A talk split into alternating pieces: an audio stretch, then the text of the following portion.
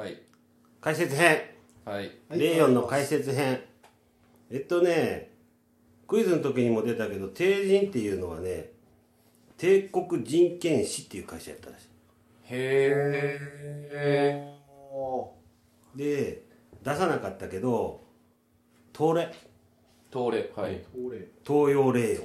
あそうなんや、うん。あー。あその辺で聞き覚えがあったんですかね。そうそうそう。それで今でも会社の名前で残ってますよっていうことになります。はで出た絹羽二重の織物ね。あうん。これはやっぱり国際競争力が低下しちゃうんですよ大正期に。はいはい、うん。で絹に代わる新しい素材の研究が始まりましたとあれかなシルクロードとかで流通がうまくいきすぎて価値下がったみたいな。ああ、そういう感じなんですかね、行き渡ったのがまああのレーヨン自体は海外で開発されてます。でレーヨンっていうものは、えー植物体の中に含まれる繊維繊維素を取り出し化学薬品で一度溶解した後に繊維状に再生したもの。あ繊維を一回溶かしてばらしてからもう一回つなげるっていう、そうそうそう。で絹に似せて作った再生繊維でありそれが人権人造剣士と呼ばれたと。へえね。あとは言ったけど光線と絹っていうレイとコットンを組み合わせた言葉。はでポリエステルとかと違って石油を原料としてないので、えー加工処理した後土に埋めると基本的に微生物により水と、えー二酸化炭素に成分解されると。あはいはいはい。石油使わないなんて今のご時世からするとむしろぴったりなぐらいの勢いそうそう。うんただえーっとねここは詳しく調べなかったんだけど日本で作られてたレーヨンにはちょっと分解されないものが含まれてたと、ほう。ん、ちなみにそれは？なんて言ったかな。なんか加工する時に日本では何かを混ぜたらしいんだよ、はいはい。それ他とは違ったんですね作り方がうへん、で日本のやつは一部分解されないものがありますと。いうことでした。で、えー絹でも人権でも縦糸2本横糸1本で織られていればどんな素材でも羽二重織りって。そうですね。ね羽二重折り方の話ですからね。だから羽二重が出た時には近かったね。くそ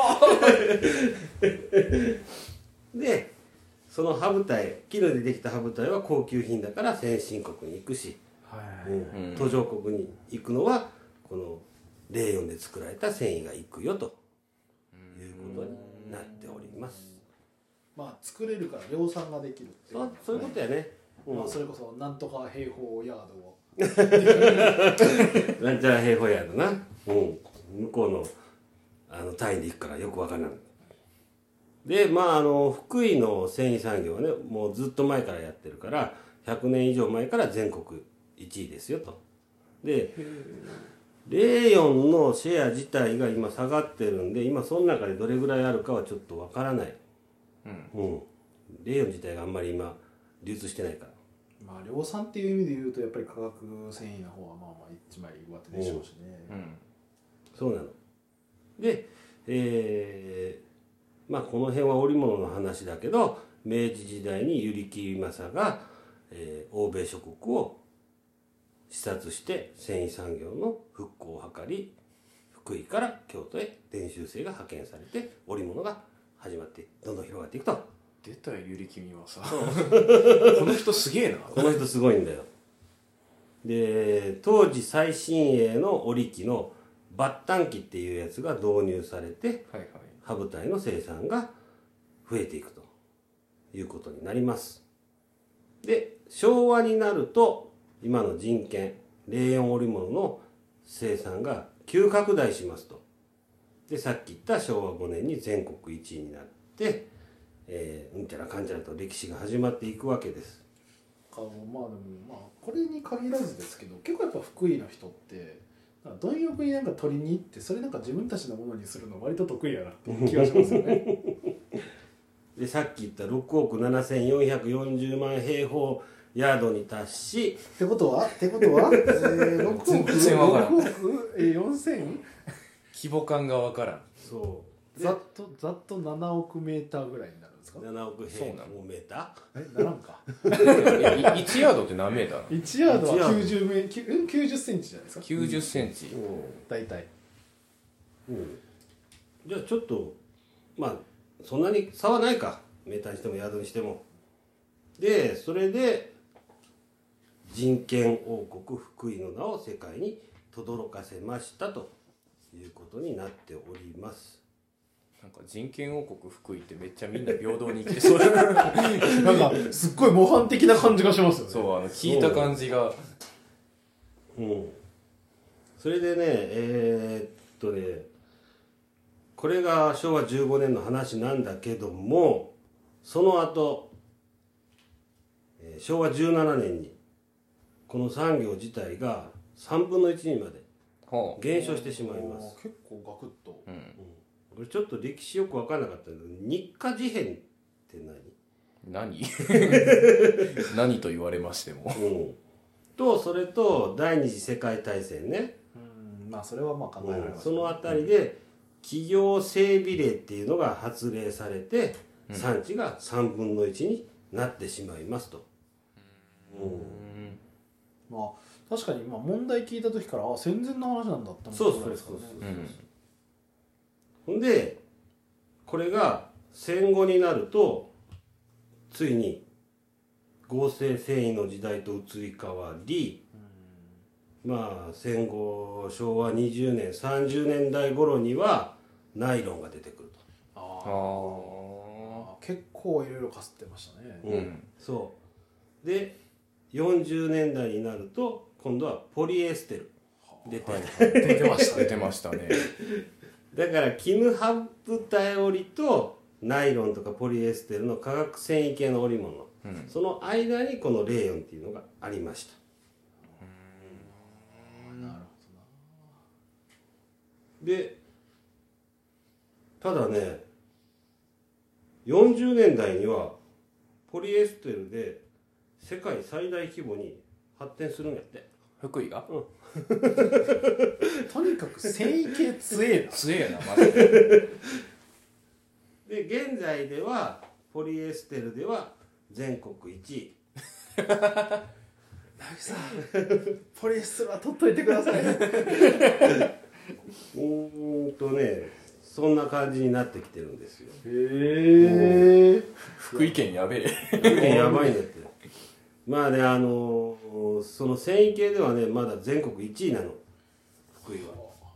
じゃあ俺のポリエステルあながち間違いじゃなかった。間違いじゃなかった。うん。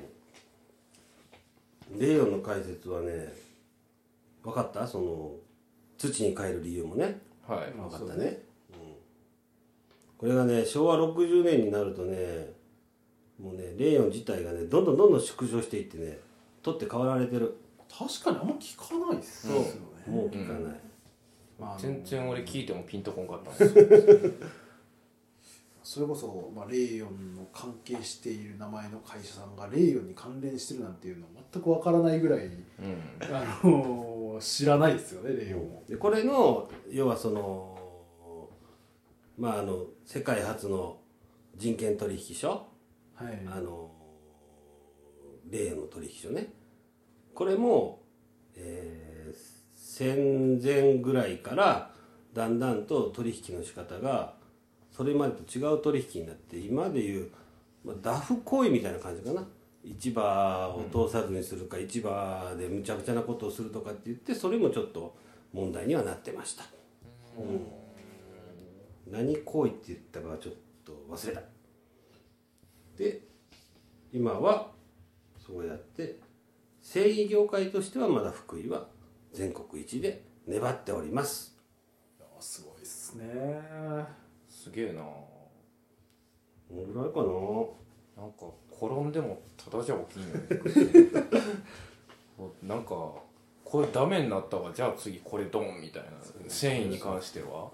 でこのレーヨンが福井で、えー発達していったのはさっき言った、えーなんて読むかわかんない経緯層レーヨン織物これが福井で完成したから福井でどんどん発展してまあそこの前には絹の羽二重の織物があったからその絹をレーヨンに変えてそのまま発展していくっていう事情もあるんやけどね。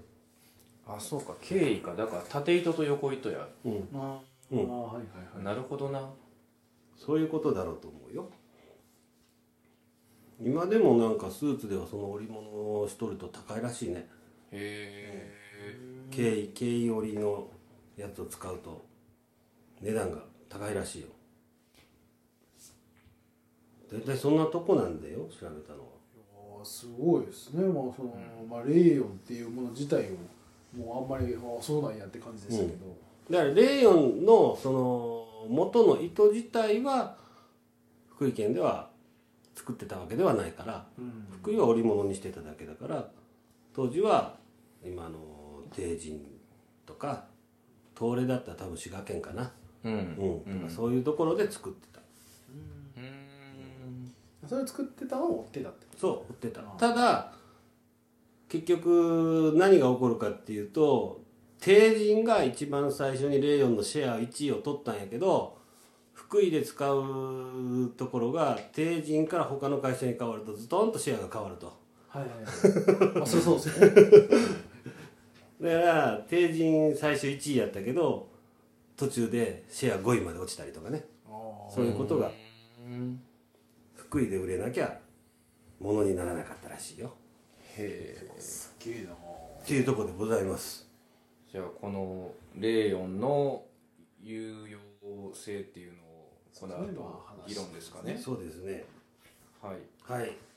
2回目の方が短くなっちゃいました。すごいですよもう。多分俺の回の倍ぐらいは平気できそう俺ちょうどこの間取らなあかんってこ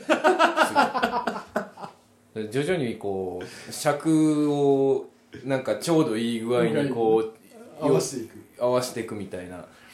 なるほど。なるほど勉強になります。ありがとうございます。僕も勉強になりました。では後編へ。後編へ。はい。はい